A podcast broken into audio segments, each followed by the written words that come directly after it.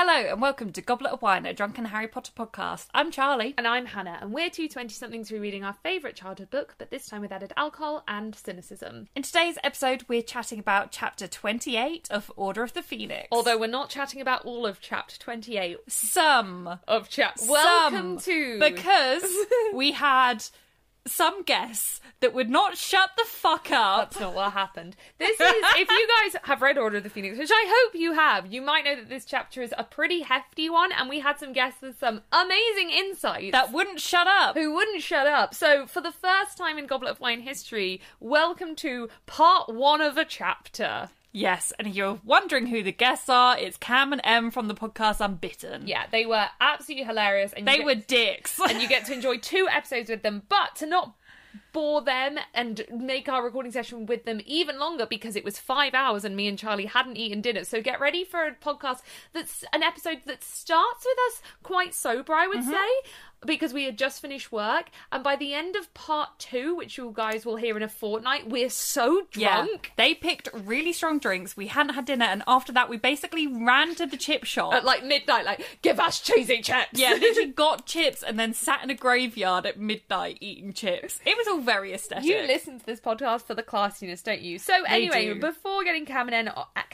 Em on, we have some new patrons to welcome to our Patreon family. So a rhinoceros size thank you to Rebecca S, a mammoth size thank you to Mark, a catastrophe size thank you to Carter, a kilowatt size thank you to Kate Aqua, who has upgraded their pledge, and a Kilimanjaro size thank you to Katie. Thank you all so much for joining our Patreon. That was a good one. You did an actual object that was big. I know. I went back to our roots of doing this. A big object. So I have a review to read out. This review comes from the person number 2. The second person ever to be born. The second person ever to leave us a review. It's Eve. Was she first or second? Or they just both just like blipped into existence. No, I think one was there first, but I don't remember which. Chicken or egg? Adam or Eve? I started high school this past year, and it's been so difficult with starting a new school while being online. That is really tough. Like, that's... Yeah. I wouldn't... Yeah. But this podcast really made it easier. Listening to each episode made me feel so much less alone through everything. I love the deep analogies, off-topic tangents, and hilarious jokes. Still can't tell you guys apart, though. How fitting that we had a Canadian guest for a Canadian review for a Canadian guest. Isn't that cute? And you'll be pleased to know that Charlie spent the entire two parts of these episodes rinsing the Canadian person and calling them American. So, sorry to the person number 2. But anyway, I hope you guys enjoy the episode, and ourselves from a week ago, we'll get into it now.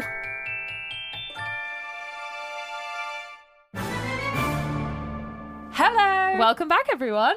Hi! Hi! You've ruined it already. Now I suppose... That was so awkward. It has started as it means to go on. If you guys are wondering why there's 4 voices and why 2 of them definitely aren't British, what you mean? We have more guests because...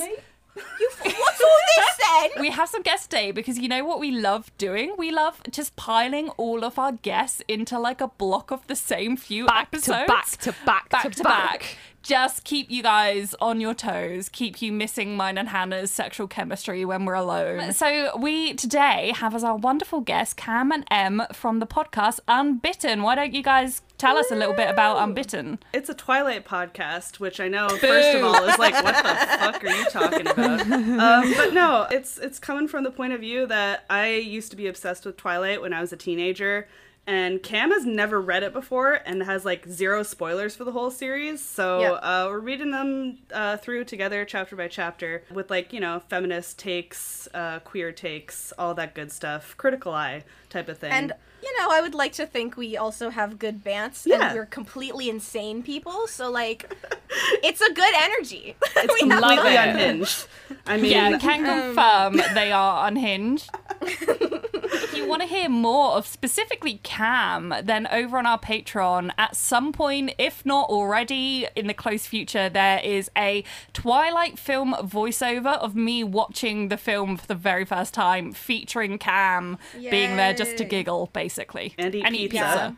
And So we have some questions for you guys that we ask everyone. Okay. The first radical question that no other Harry Potter podcast ever asked. It's very unique. Yep. Uh-huh. What house are you guys? I'm Cameron. I'm a Gryffindor because I'm loud, I'm obsessed with myself, and I'm annoying. I'm Em or Emily, and I'm a Slytherin because I hate everyone.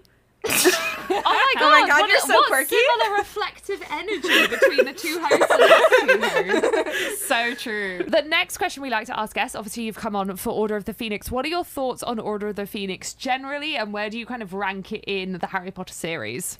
It's my favorite book. It's my favorite book. What? Yeah. Wild take here. I love that this differs so drastically than the guest we had on last week. Yeah. I know a lot of people don't like it, but I don't know. I love a story of a rebellion. I love a story of fucking over the man. And it's really long, and I kind of live for like longer content, so it doesn't bother me.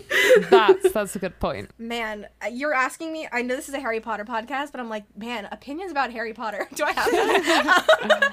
I like this book, but I think this is gonna be another weird take, but I think my favorite book might be the sixth book because I love Ginny. I'm obsessed with Ginny. I feel like her growth, and she's just totally blossoms in the sixth book, and of course I'm reading into this so much more and like comparing myself to her, but I like love her energy. I love how confident she is. She gets all the guys. She's a badass. She's sporty. She's just cool. I like her. She's a bit of a bitch, but like so am I, so like I just love that book the most, but I do still like this book. It's fun. I also love the DA stuff and the Fred and George, that we get a little bit of in this chapter. Another thing to point out, Hannah is drastically outnumbered here. Yeah, fear us. Oh my god, fear us. By what? You're straight. All three of us are bisexual. That is a fine room to be outnumbered in. And quite honestly, with the friendship circles I've created for myself, I am usually outnumbered by bisexual people, and that's the energy I choose to live by. You know. That's how you know you're a good one. Maybe you are. I mean, I do constantly campaign to turn Hannah. It never works. Yeah, what we have to do is we have to take all of you guys one notch over. So Charlie becomes a lesbian and Hannah becomes bi. So we all move up the scale. Yeah. I see that. Okay, and then the final question we always have for guests, the most important question. Could you please tell us what are we drinking in today's episode? Oh, God. We run a Twilight podcast, and so we were like, we have to think of something that is vampire themed. So we made up this, like, we sort of looked online and we sort of messed around with things. And we came up with something that we're vaguely calling Vampire's Blood, which is hilarious because I was just thinking about it, and vampires don't have blood. Why is it called Vampire's Blood? Vampire's Blood. It should be the blood that vampires are what they're drinking. It's just like stagnant. Yeah. Okay. So anyway, it's got vodka, black raspberry liqueur, champagne, and pomegranate juice. So I'm not gonna lie, our variation on this was Prosecco because I'm a cheap bitch and I also genuinely just prefer Prosecco. But I got the fancy Prosecco, didn't I? You did. And then Charlie didn't read the bit about vodka, and we only had vanilla vodka, so we substituted that for gin. So I worked out, what I did. I think when I copied and pasted it into our system, I must have accidentally not copied the first bit. But yeah, so we didn't have just plain vodka, so we went with gin. So cheers. Cheers. Cheers. Cheers. Ooh, that's nice. It's nice. I love raspberry. It's my favorite. Me too. It's so good. I feel like there's so many strong flavors in here. I can't taste how strong it is, but I know from how we made it, it is it's terrifyingly strong. Yeah, when I told Hannah what we were drinking, she was literally like, are they trying to kill us? Yeah. Mm-hmm. No, this is actually a plan for the two of us to get drunk midday. Like, it's 2 p.m. here. We're going crazy. What do you have plans afterwards? Yes. No. What do you... I would also like to point out that it's like a Friday, and for you guys it's like midday, and Emily's supposed to be a scientist. Yep. Mm-hmm. Oh yeah, well the thing is I said no and Em said yes, but the thing is we have plans together. That's what's confusing. Ooh, well, yeah, what are you guys recording an episode? Doing on Minecraft, I'm guessing. No, we're going to actually record a Bloodthirsty Thursday. So we're going to watch Buffy after this. Oh my god, Buffy. I'm so excited. Radical idea, but should we discuss Harry Potter? I guess we could. I really hate the way that you are. I really hate the way that you are. Do you want some cute shit right now? Yeah, I want some cute shit. Look at where I took my notes. Oh my god, that's so legendary! I'm holding up Goblet of Wine merch, a notebook that I bought. Okay, so the chapter we are reading today is chapter 28, Snape's First Memory. And do you guys want to talk about at all why you picked this chapter, or do you want to talk about that at the end? Em picked it, so I picked it as the. For me, it's got two things. It's got a lot of the sort of stuff that I like, which is this idea of like rising like fascism and like people in power that like, you know, you have to rebel against. And loves fascism. No, confirmed. It's the rebellion part that I like, and you get a lot like a taste of that with like the Fred and George stuff starting up. Yeah, sure. And then the other side is that I absolutely love to like analyze the whole like Snape's worst memory shit that happens. There's I don't know, I've been in the fandom for years, and there's so much of that chapter that gets used to like justify why Snape is allowed to be a bad person, and I'm like, fuck off with that this shit. This is gonna be it's like who didn't get bullied in school, quite frankly. Yeah yes, I am a bad person, and actually maybe I'm on Snape's side. Shit. You're digging a hole. Anyway, let's get into it. Chapter 28, Snape's worst memory. So we start off the next morning, and Umbridge is now headmistress.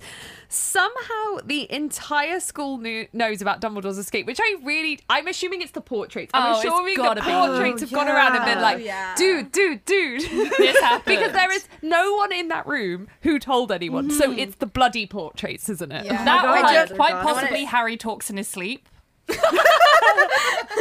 He definitely does. That's me. Canon. Because he goes like, Cedric, and he moves Cedric, no. And they're like, who's Cedric? Who's Cedric, your boyfriend? And thank you both for that accent. I love it when they do it, because I love hearing like, I'm going to call you both American now just to upset Em, but I love when Americans... She's Canadian, guys. I love when Americans do British accents, because it's like... so exaggerated. It's not British, but I love it so much. Yeah. Like, I really wish that I sounded like that. Yeah. So Umbridge is locked out of Dumbledore's office. The officers refuse to permit her as headmistress, which is just brilliant. Does not Hogwarts. Recognize her as authority. No. Yeah, I love this so much. I would argue that, like, maybe all of, like, the really racist, horrible previous Slytherin headmasters should have also gotten this treatment. But I guess we don't know that they didn't, but I'm guessing from the fact they have portraits, like... Yeah, but maybe because she's literally trying to destroy the school, like, that's why she's been... locked out. It just doesn't recognize. I suppose if she herself tried to remove Dumbledore, it's not like Dumbledore died, so like they're like, no, not you. And also I guess like no matter what your like kind of political allegiance is, when you have to think about the life of a portrait, they must live for the drama, and like your average headmaster is going to be really fucking dull, just like doing paperwork and maybe telling off the occasional child. But like Dumbledore, they get to see all this like badass, like hunting Horcrux, maybe not at this point, but like all of that shit.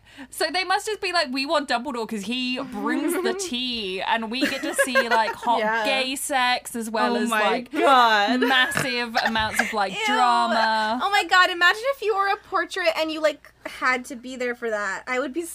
you guys, I would be so embarrassed. But they can walk out. They can leave. They can leave if they want, or they can stay. Yeah, no, I wouldn't they be can there. Stay. Imagine if, like, one day you, like, say you were, like, McGonagall, and, like, you went to go talk to, like, Dumbledore about something, and you, like, went up to the, like, staircase or whatever, you just notice that all of the portraits around just had all of the other portraits like bundled up in there, like pictures, you were like, and you just like turned around just like, I know what's going on, this is the like summons up wizarding equivalent of having like sock on the door handle. I also imagine Fawkes is just on the floor outside just like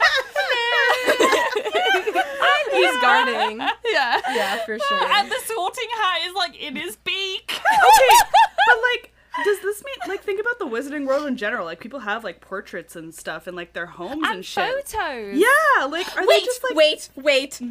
Wait. Harry's portrait of his parents in his room where he wanks. You know, in films when they, like, turn down the photo.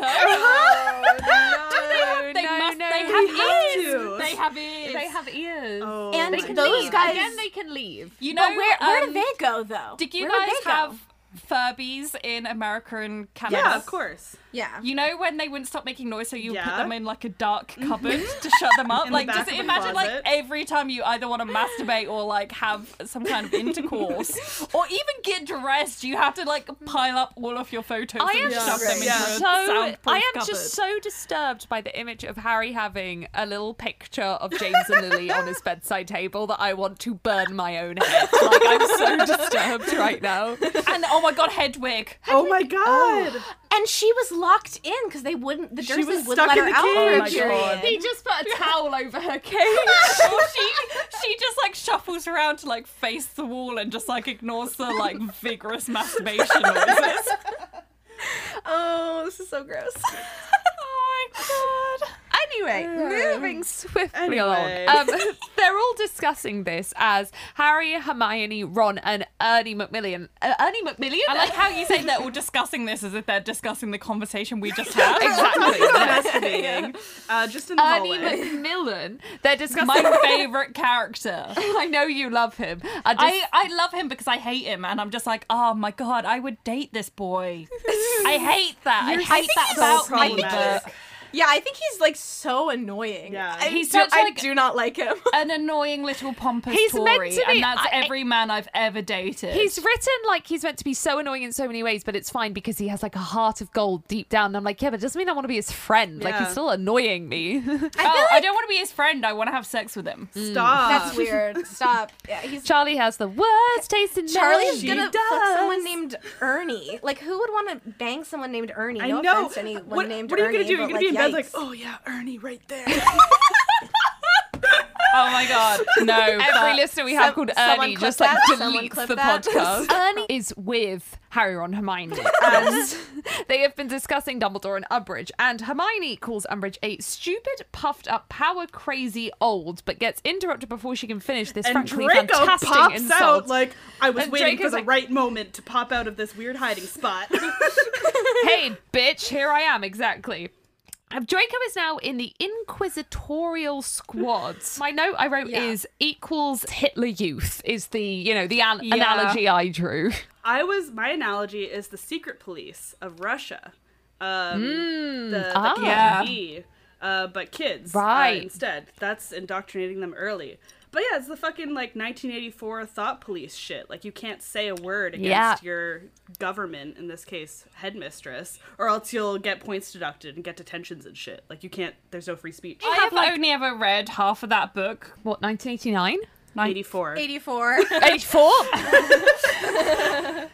love that you got to correct her because I was just in such a state of shock. I was confusing it with the, you know, the world. No, you weren't born in 1989. Oh, I thought you said 1984. You also weren't born in 1984. Get out. I don't know what's happening. I don't know what's happening. Get out the podcast. No, I was confusing it. I was confusing it with the one of my most loved Taylor Swift albums. Oh. I knew it. I knew it. Yep, knew it. Wow. And we are all once again reminded that Hannah is straight. Yeah. But yeah, I've only read half of that book because I've come to the conclusion that it's not very good. Okay, here's the thing. Here's where I out some of my further nerdiness is in university. I took a Harry Potter English class, which we read all the Harry Potter books and analyzed them. And but I'm so jealous that that's a thing in America. Yeah, wow, Canada. I'm so jealous. Canada.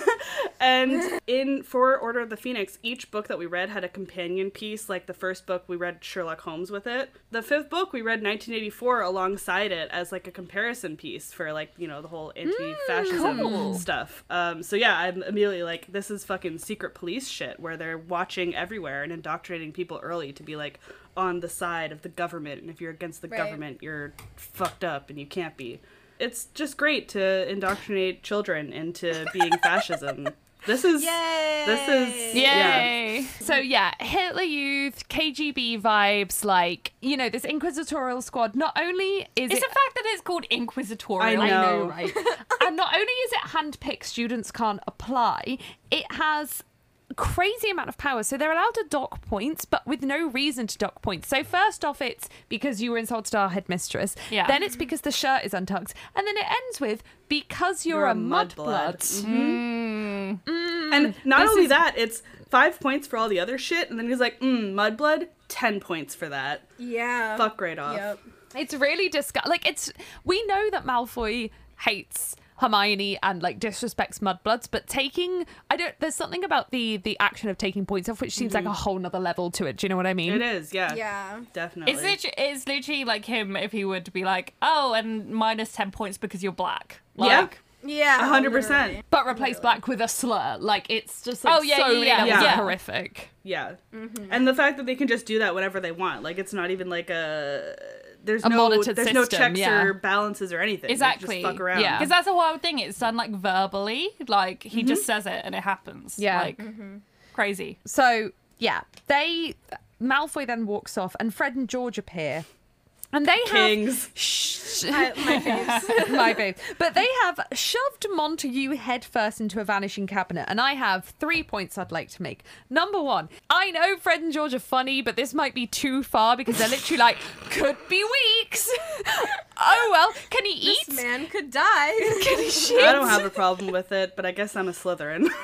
I think it's pretty funny. I think it's great. Yeah. Can he eat and drink is my main concern. I mean, as we know, no, right?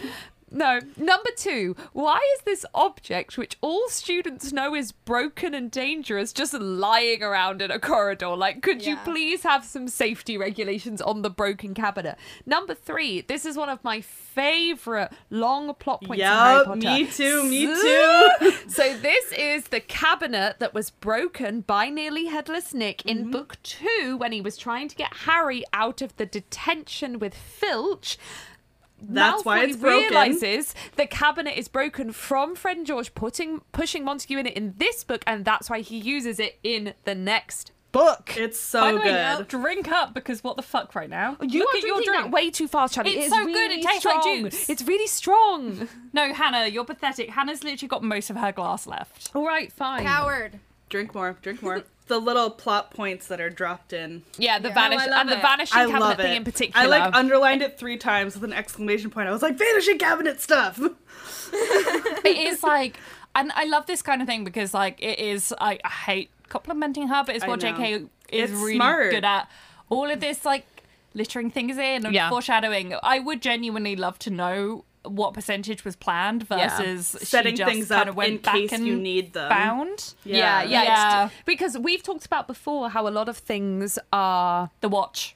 We are convinced that's a drop plot point because there's so many things which when you start thinking about what did she litter in case she needed it, the watch just stands out to me. The watch was a dropped plot point, like 100%. Yeah. Hagrid being a Death Eater was a dropped plot point. I can see that. Yeah, I'm honestly just the biggest fan of that theory. I don't care. I don't know. Like the thing is, it sucks so bad that she sucks because she's a very good mystery writer, and I know she's written mystery books. And if she didn't end up being a TERF, I probably would have read them and really enjoyed them. So it sucks. It sucks that she sucks, and I'm not going to read any of that stuff. But she's just very good at all those twists and setting stuff up. The pieces are all there of like being able to pick it up later, and that's, I don't know, it's really amazing writing when you do that over the course of a 7-book series. Yeah. Like, I'm a very organized person, but I could never. And what I selfishly really love the vanishing cabinet stuff because it was something I picked up on and realized not through like reading it online or anything. It was something I picked up on like my 5th or 6th reading of like the 6th book, and I was like, holy shit. Like, I think for some reason I'd read 2 and 6 back to back, and I was like, my mind. Those are good ones to read back to back. They're actually really connected when you think about it. Yeah. But this is what we said about the 2nd book, like, after we read it, that we were like, this is such an underrated book purely because it sets up like, so much. Like, it feels like a filler book when you read it. The book. I don't like it. I find the movie and the book really irritating, but like the setup is so delicious. Yeah, literally, it exists. It feels filler, but then you realize it feels filler because it exists purely for the reason of setting up so much plot later on. Yeah. Horcruxes.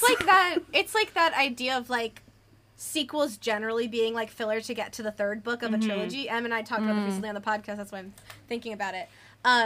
But it reminds me of that sort of energy where you're like, okay, there's not really that much, but if you look at it later, when you have a context of the other book, like, it's all just setting up for something that's coming later. Yeah. So that's why people might not like it, necessarily to read, because people don't often like sequels because it's just setting up for the last book.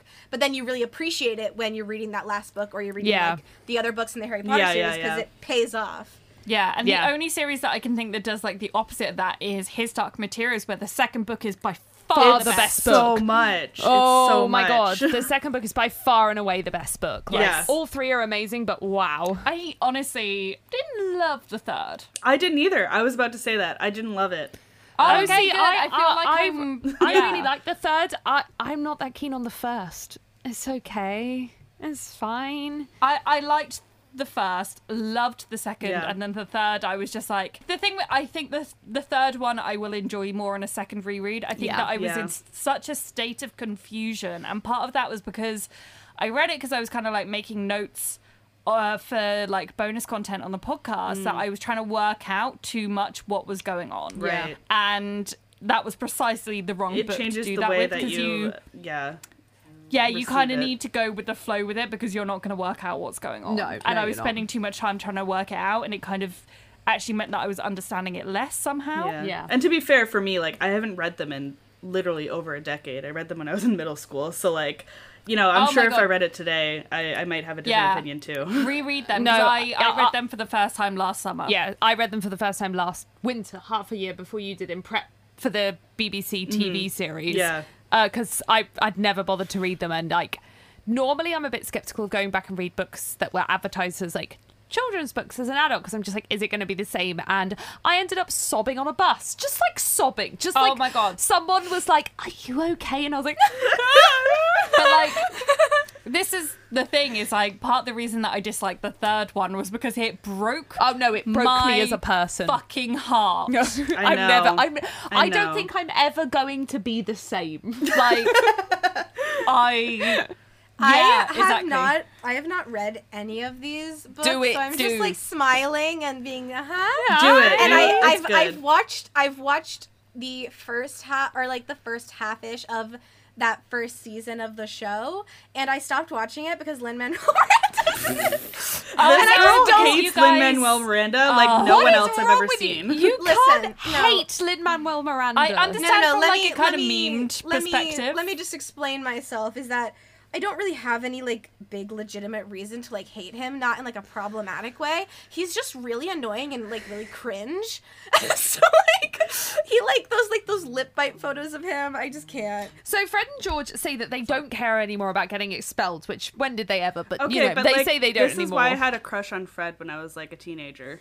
Oh, my God, I had a crush on Fred when I was a teenager. We all did. Don't act special. But why Fred? Why not George? Because Fred said, you know, that we don't care anymore. I don't care what happens to him. He was a bad boy. Yeah, Fred's a bit more of a bad name, boy. Honestly, I'm sorry, I can't relate to this. I can't relate to this. I never had a crush on Fred. Sorry. Get out. Leave. Okay, I'm leaving the room. I'm exiting.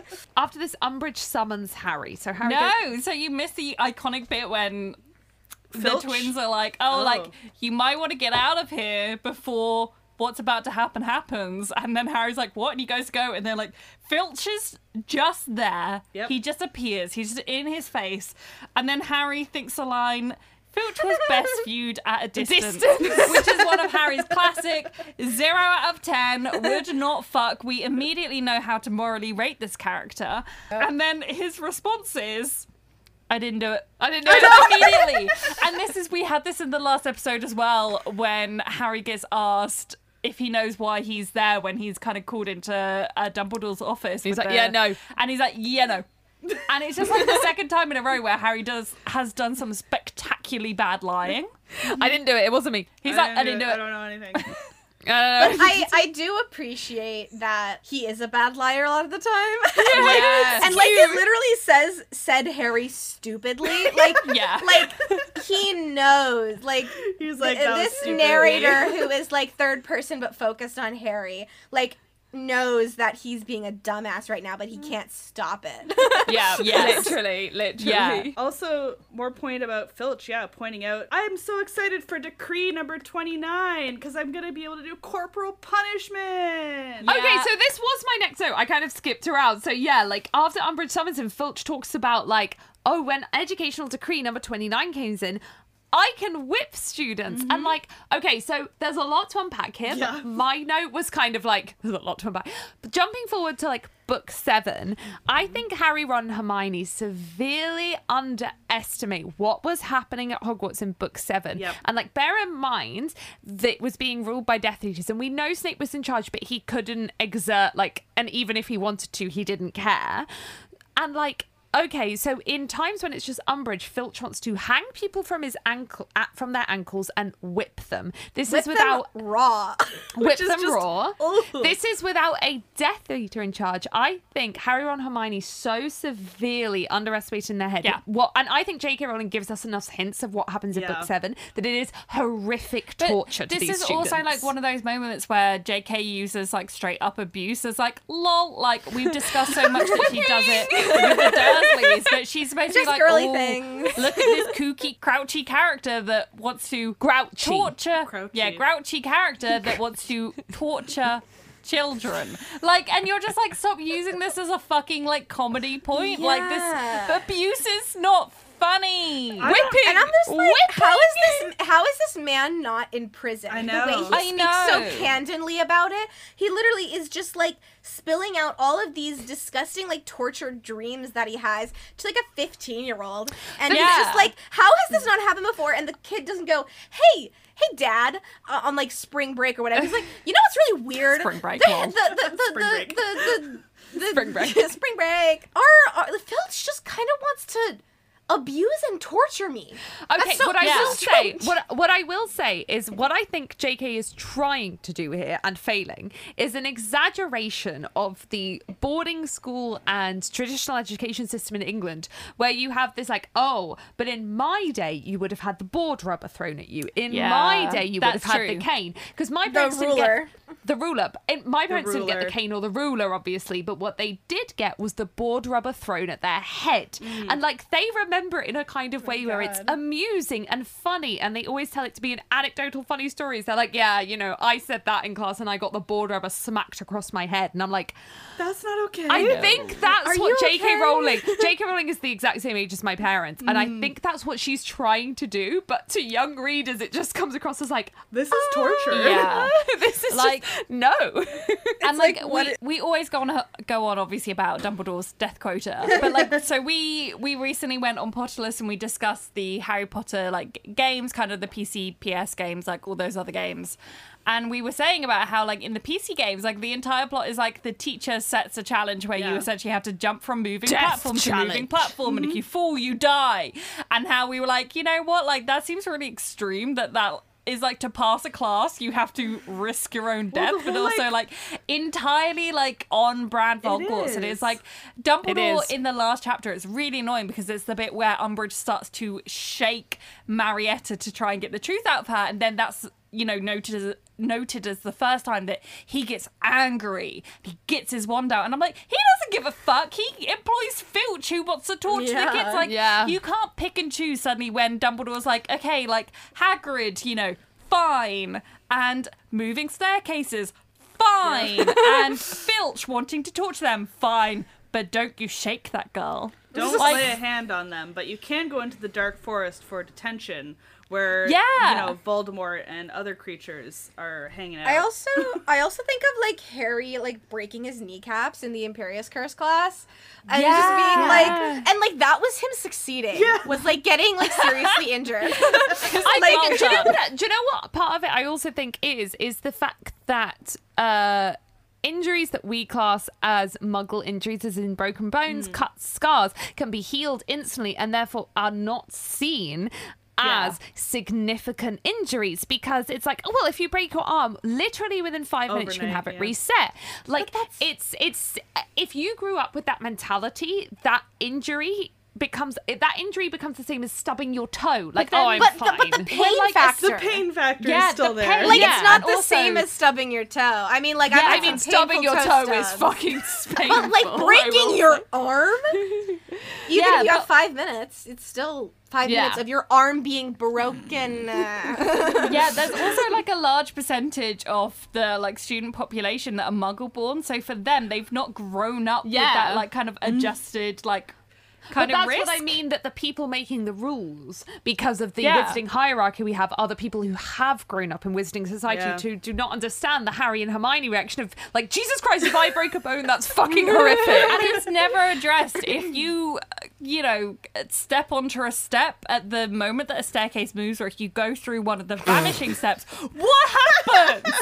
You just plummet 7 floors and die. If there was a single mention of, like, you know, one of the many times that Harry was in the hospital wing, she literally, JK could have even put in, like, oh, and the kid next to him had, you know, mistimed a step on the steps and gotten caught by the invisible force field that was there. But it's never mentioned. I have said insanity. Before, I have said before that I do not believe that's what moving staircases mean. The books and the films have different interpretations, but I'm not going to go back into it now. I'm not. Anyway, we're going to move back on. So Harry arrives in Umbridge's office and she offers him drinks, which is the most transparent and telling way that she is gonna, like, this woman, I'm just like, she's a worse liar than Harry. I literally thinks that all of the children are the biggest dumbasses in the world. I mean, the kid's like pretty dumb, but like not that dumb. He has good instincts when it comes to like dark magic, weird fuckery. But he's he still takes so long to cotton on at this point. It takes a cat looking like mad-eyed him to be like, maybe I shouldn't accept this drink. Pause here. Does J.K. Rowling have something against cats? I know. No, she loves cats. She calls them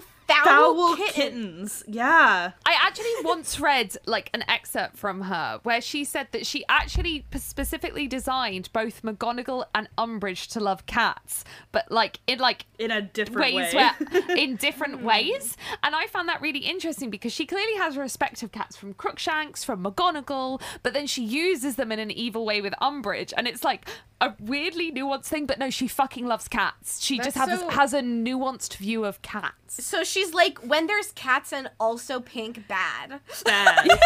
She's like, when there's cats and any sign of femininity, bad, because I hate women, I hate femininity. You're evil now. But also I hate trans women. If you put a cat in a bow tie, bad. If you put a cat and you let it be a cat, good. It's just like, let's not read too much into JK and her own gender issues, but also let's. So, another note that I had was how Harry and the twins' brooms are locked up like against like a thing behind her desk, and it's like, why would they be in a cupboard? I don't know. Because she wants to show it off. She wants them to see. She is full on like.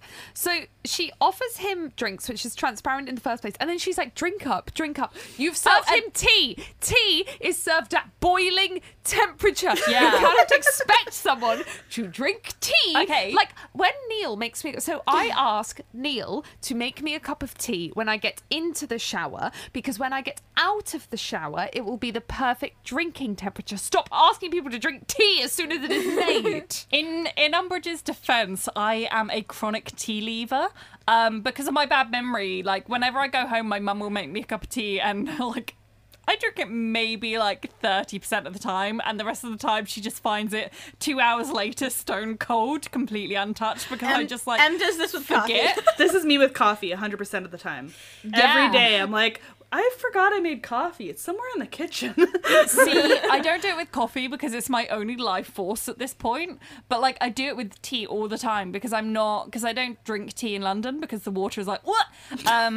So whenever I visit my parents, she makes me a cup of tea, but I'm like, I forget about it because it's not in my habit. So like, this didn't seem that unusual to me, because whenever my mum makes me a cup of tea, she's like, are you going to drink it? She hands it to me and I'm like, yes, I'll drink it. And not then 2 minutes where it's boiling. 2 minutes later, she's like, drink your fucking cup of tea. And I'm like, Mum, it's boiling hot. She's like, drink it. And then I'm like burning my mouth. And she's like, no, drink it. And her eyes are turning red. And she's like, see, no, I got the shower thing from my mum, and I have realised a normal shower is the perfect length for cooling your tea.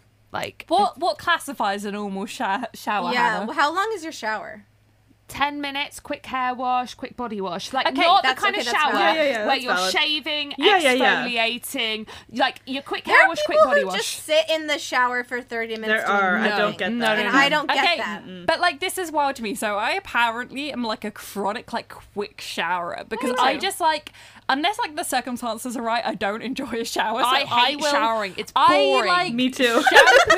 I'm like, I don't want to take up time in my day. I have more important shit to do than shower. Yeah. So I could have done so quickly. Stare at a screen while Minecraft is on. Yeah.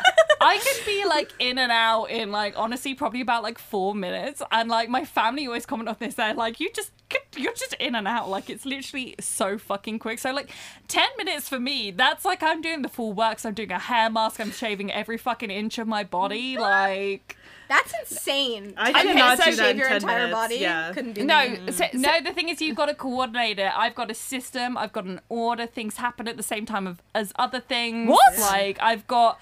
Are you like oils, leaving conditioner in while you're doing the shaving?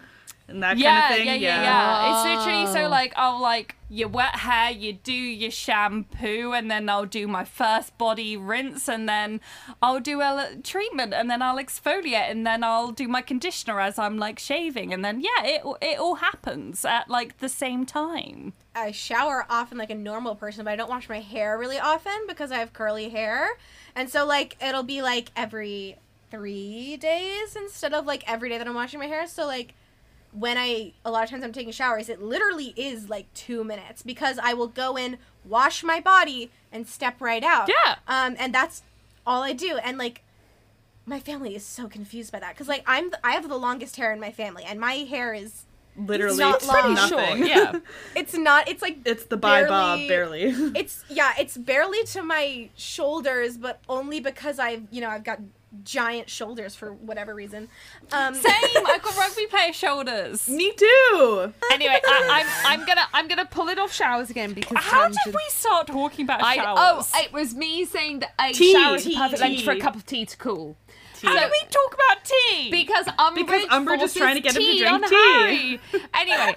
Umbridge is forcing Harry to drink tea because the tea is laced with veritaserum. Harry is obviously not an idiot because Umbridge is being transparent as fuck and realizes. No, he would be an idiot if it wasn't for the fucking kitten. That Harry is an idiot. So also, Harry cottons on. Also, the Mad-Eye Moody thing. Is this advice that he's remembering from Imposter Moody too? Yes. That's the funniest part. Yes. It's like it's not even real Mad-Eye. It's the paranoid Death Eater version. Because I love this. Like the entire way through the books, like they just forget that they don't know him. And the person that they grieve for essentially is like, I assume that obviously there's like they get to know Moody and we kind of see it not on the page, but like from what you see in the books and especially in the films, it's like he is literally a stranger. Yep.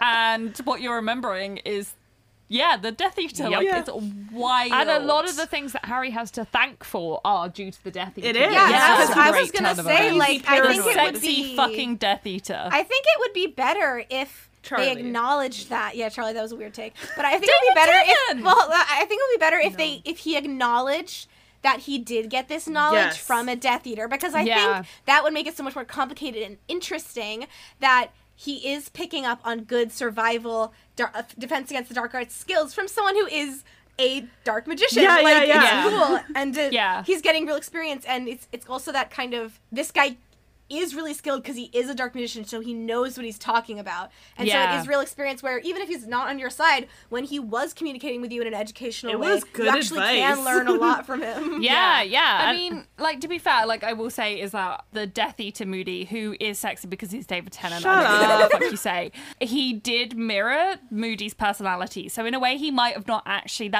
it might have come from him, but it might have also come from the real Moody because he, like, kind of tried to mirror him and ask him questions and go his reputation, so like it might still come from him. However, sometimes I do kind of feel like either one, JK just forgot, like just straight up like forgot that it was not the real Moody, or like potentially she did kind of have those lines and explanations about it being and the editor was just like, yo dude. But given what happens in the rest of this book, there was no editor. This was not the editor.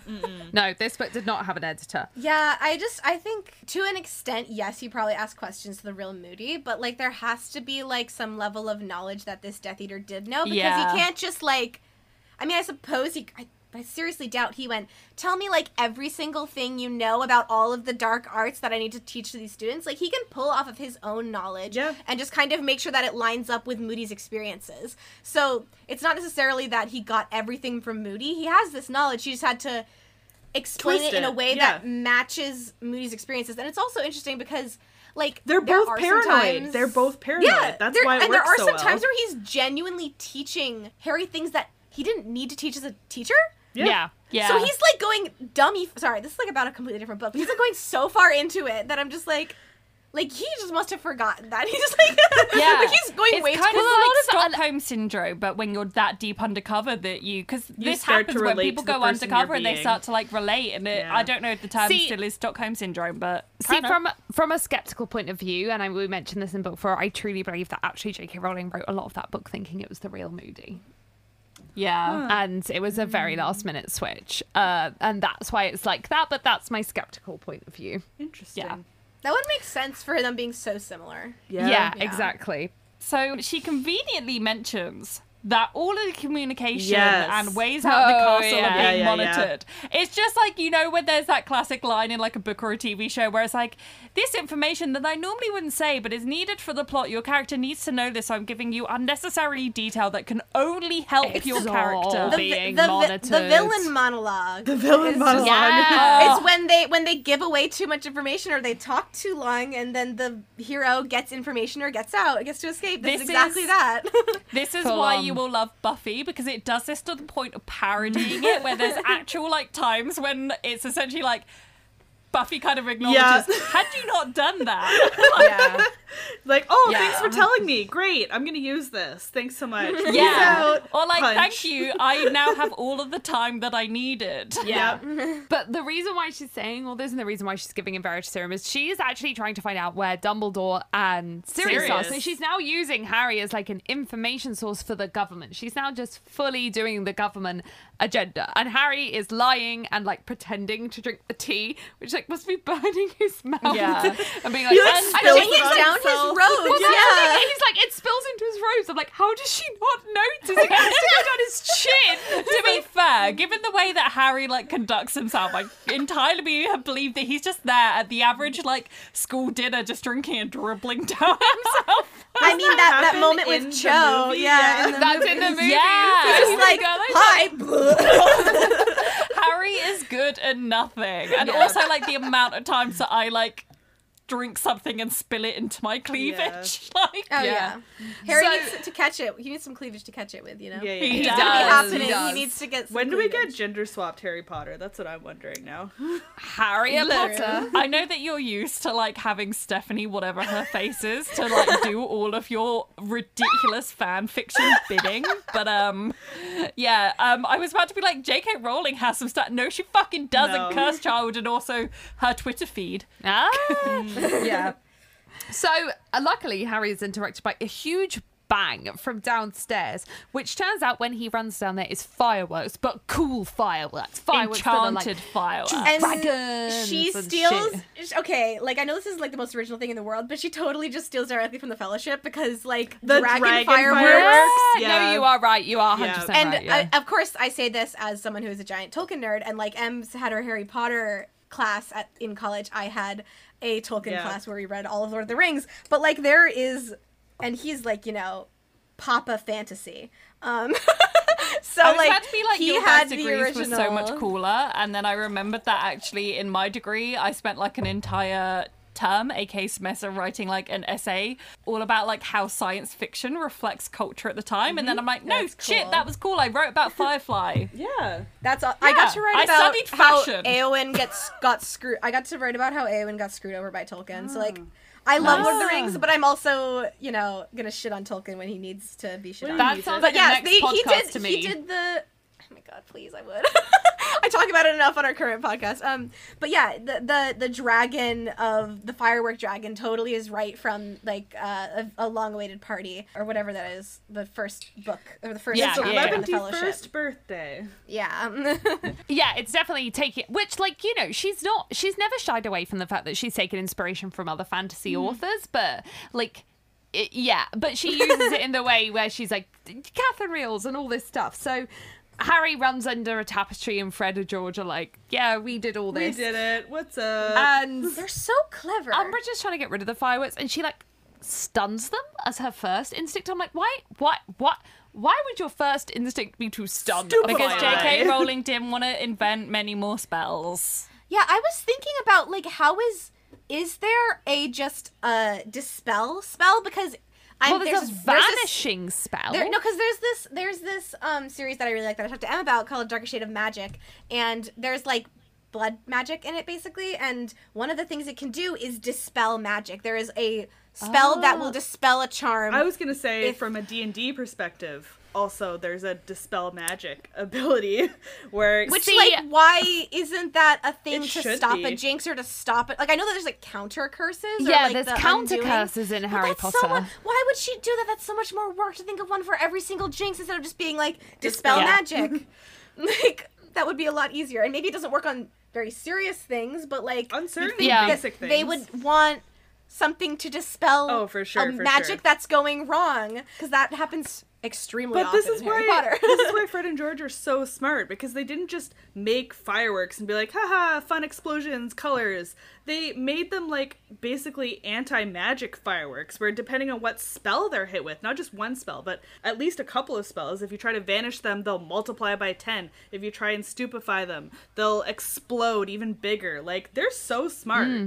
Yeah, they're like crazy smart, and that, like, that's the thing. But like at the end of this bit, Hermione comes up to them and she's like, "These are really cool," good. And I'm like, "Oh, you've run over Hermione! Like these are fucking cool fireworks! Like well done." I think people start shipping Hermione and Fred and or George. Oh, 100%. When she's like, "I'm feeling a bit rebellious," I'm like, "Are you, my dear? Are you?" The things I am learning in this recording session, I had no idea that was the thing. Oh yeah, it's a thing. Me and Hannah are like, we've read the fan fictions, we know. I've seen it. What I will say, and I hate to relate to Umbridge, but the moment when she tries to stun it and it explodes, and then she turns to Filch and she's like, don't try to stun it. I'm like, I would do that. That would be me. I would do something wrong and then just like turn to Hannah and be like, Hannah, don't do that. Like, oh no. They, the fireworks are going off, and it's going off like all day. And I forgot, I haven't read Harry Potter in a while, and I forgot how much sass is in these books. Yeah. And just like, not just Harry, because everyone talks about sassy Harry, and that's like a very well-known thing, especially in this book. But everyone is just like so petty and bitchy and just the best. It's like malicious compliance. It's beautiful malicious compliance. It's amazing. McGonagall's just like, Miss Brown, can you go and get Professor Umbridge? Can you get her so she can fix the firework in our class? And I don't know if I have the authority. Flitwick is my favorite because he completely acknowledges that, I can do it. But, you have so much authority that you've given yourself, so I just don't know if I'm allowed. And I'm just like, yes, bitch, short king, go on. It's the fact that Umbridge knows that every single other teacher is not on her side, and she is still trying to rule. And all the other teachers, like, they can't meet in the staff room anymore, so they're just like, pss, pss, pss, pss, pss, with each other. And like, I'm live for it. It's her first day of being headmistress, too. So it's just like, let's fuck up her day as much as possible. And I love this. So much. It's delicious. Same. Finishing off this day, Hermione is complimenting the fireworks, which I don't know. I don't see that shit, but I'm also just like I'm here for it. She just likes good magic. I don't know. I also have the note that the fireworks spell out poo, and I'm just like, this is because she's writing a children's book. No. That is not what they would say. It says that the sparklers are spelling out swear words, and I'm like, oh no, they're absolutely saying like fuck, like the shit word, like all of it. Everything. They're saying all of it, and then her editor was like, I'm changing this to poo, and she's like, oh, for God's sake. Who, poo. And then he goes to bed, and I think that the most unrealistic part about Harry Potter, including the magic, is how fast Harry Potter falls asleep. I thought this. How does he do this? And this comes from someone who, is not diagnosed with any sort of insomnia, but I have a lot of trouble falling asleep. I have trouble staying asleep. I wake up too early. And so this is a thing that does plague me in my life. And so I'm just like, how? And I know that he has like very full, exhausting, stressful days. And like, that's a very serious thing. And I have like stressful days, but on like a school level, but I still can't fall asleep. Like the stressful stuff makes me want to stay up. So I don't get how he just goes, anyway. I had no thoughts. I had a real life discussion about this the other day. So Neil, I know, falls asleep very fast, but we had our friend Charlotte staying around for a week the other day while we were in quarantine, and we were talking about falling asleep, and both of them agreed. Just to be clear, because she had to quarantine with them. No, we weren't like yeah, yeah. They both agreed that they fall asleep in on average 10 to 15 minutes, and like they both agreed on this, and they were like, I don't understand what you mean that you don't do that, and I was like, well, 40 minutes would be good for me. Like 40 minutes is impressive to fall asleep, and both of them are like, I can't imagine that. Like if I fall asleep in 5, that's good, and I'm like, I genuinely don't understand how that works, but like clearly it does happen for some people, and for Neil and Charlotte, that's just how it works. I'm a 10-minute sleeper. 10 minutes and I'm out. No, fuck you. No, I hate you so much. I cannot even imagine. Get out. Get out of here. This is painful for me because I know how long it takes me to fall asleep because I listen to Harry Potter to fall asleep, and I put it on a 45-minute timer to stop, and the majority of nights. Same. It will stop and I am still awake. Same. I would say 30 minutes for me is incredibly good, but more often than not, I'm still awake when it stops playing. Yeah. And then I'm also have the double curse being one of those people, I need at least a full 8 hours or I'm dead. At least some people take ages to fall asleep, but then they're like alive and, you know, jumping at 6 hours. No, 8 hours. Yeah, it sucks so bad to be like someone who can't fall asleep and then also someone who needs a lot of sleep. I'm also like that. And like, to fall asleep, I will watch, this is like the most me thing ever. I will watch relaxing Minecraft build videos. Oh my God. Like the ones where it's just like lo-fi beats and it's like ASMR of the block placing. It's just like, oh, and then like some... It's so relaxing for me. I don't know why. Do you want to know peak embarrassing Harry Potter thing last night? So last night was a particularly bad night for me. I actually fell asleep pretty quickly, but woke up after 45 minutes and then was then awake for 4 or 5 hours. So I actually happens to me so much. I totally relate. I'm working on this podcast right now on 2.5 to 3 hours sleep last night. So at one point I put on, I'm searching through YouTube. I didn't want to just listen to a Harry Potter audiobook because I'd listened to loads and it wasn't helping. So I put on a Harry Potter fall asleep meditation story time thing on YouTube. I listened to the whole damn hour of that shit and then was still bloody awake for another hour afterwards. But I can tell you I had a lovely time at the Burrow thinking about when I would fly around and Molly would give me tea, but I did not fall asleep. There's a podcast, and I'm going to be really annoying here and not be able to remember the name of it, but I'm sure that you can Google it, where it essentially like tells stories but they're like nonsense. So it's supposed to be the perfect combination of like you focus on it but not enough to keep you awake because you can't focus on it because the story is just not even a nonsense that makes sense. It, at a certain point, apparently just becomes like saying words. So it's literally so like weird. You listen to it enough to distract you from your thoughts, but can't listen to it enough to engage with it to keep you awake. Right. So apparently it is absolutely incredible for insomnia. If I will try and research it and put it in the description. But yeah, apparently that is a thing.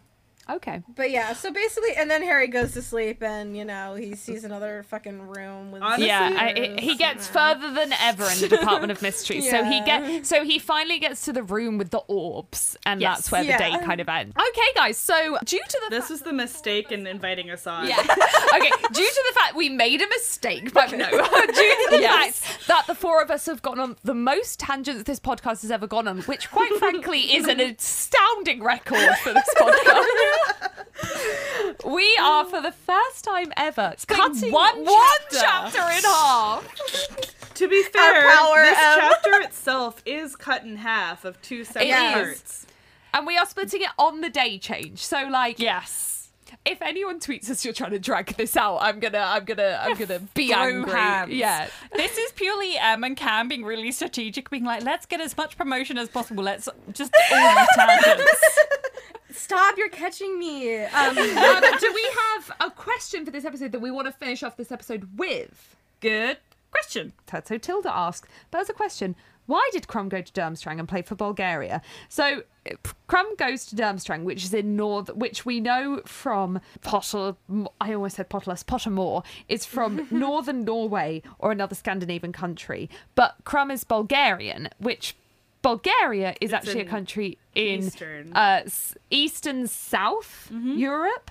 So the closest school would have been France or the UK, it never would have been Durmstrang. And that's from Tilda. So there are two answers to this, Tilda. Either the first one, J.K. Rowling's bad at geography, which is the most obvious one. Yes, yeah. She is British. Yeah. Or the other answer is, obviously, Durmstrang is the most dark magic of the schools, so his parents purposely sent him there because they want him to get more of the dark magic education. Isn't it a thing, too, like Malfoy talks about how his parents almost sent him there, too? Yeah.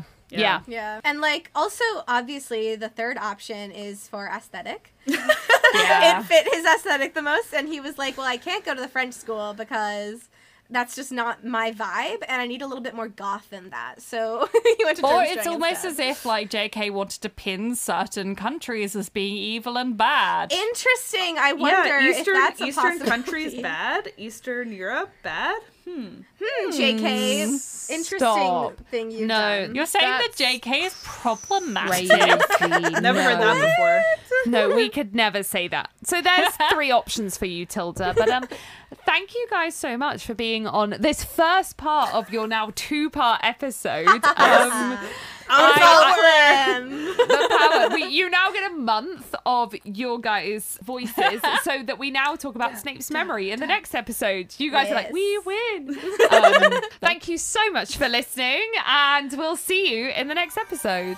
Bye. Thank you for listening to this episode of Goblet of Wine. To find us on social media, search at Goblet of Wine Pod on Twitter or at Goblet of Wine Podcast on Instagram. We also have a website over at www.gobletofwine.co.uk where you can keep up with everything that we do. This podcast is produced by our wonderful Hufflepuff tier patrons. Veronica, Simon, Sandra, Samuel, Matalib, Matt, Lewis, Kristen, Catherine, Hannah, Amelie and Alexia. If you'd like to support this podcast, check out our Goblet of Wine Patreon, where you can also gain access to bonus episodes, behind-the-scenes content, and our Discord. Thank you so much for listening to this episode, and we'll see you in the next one. Bye!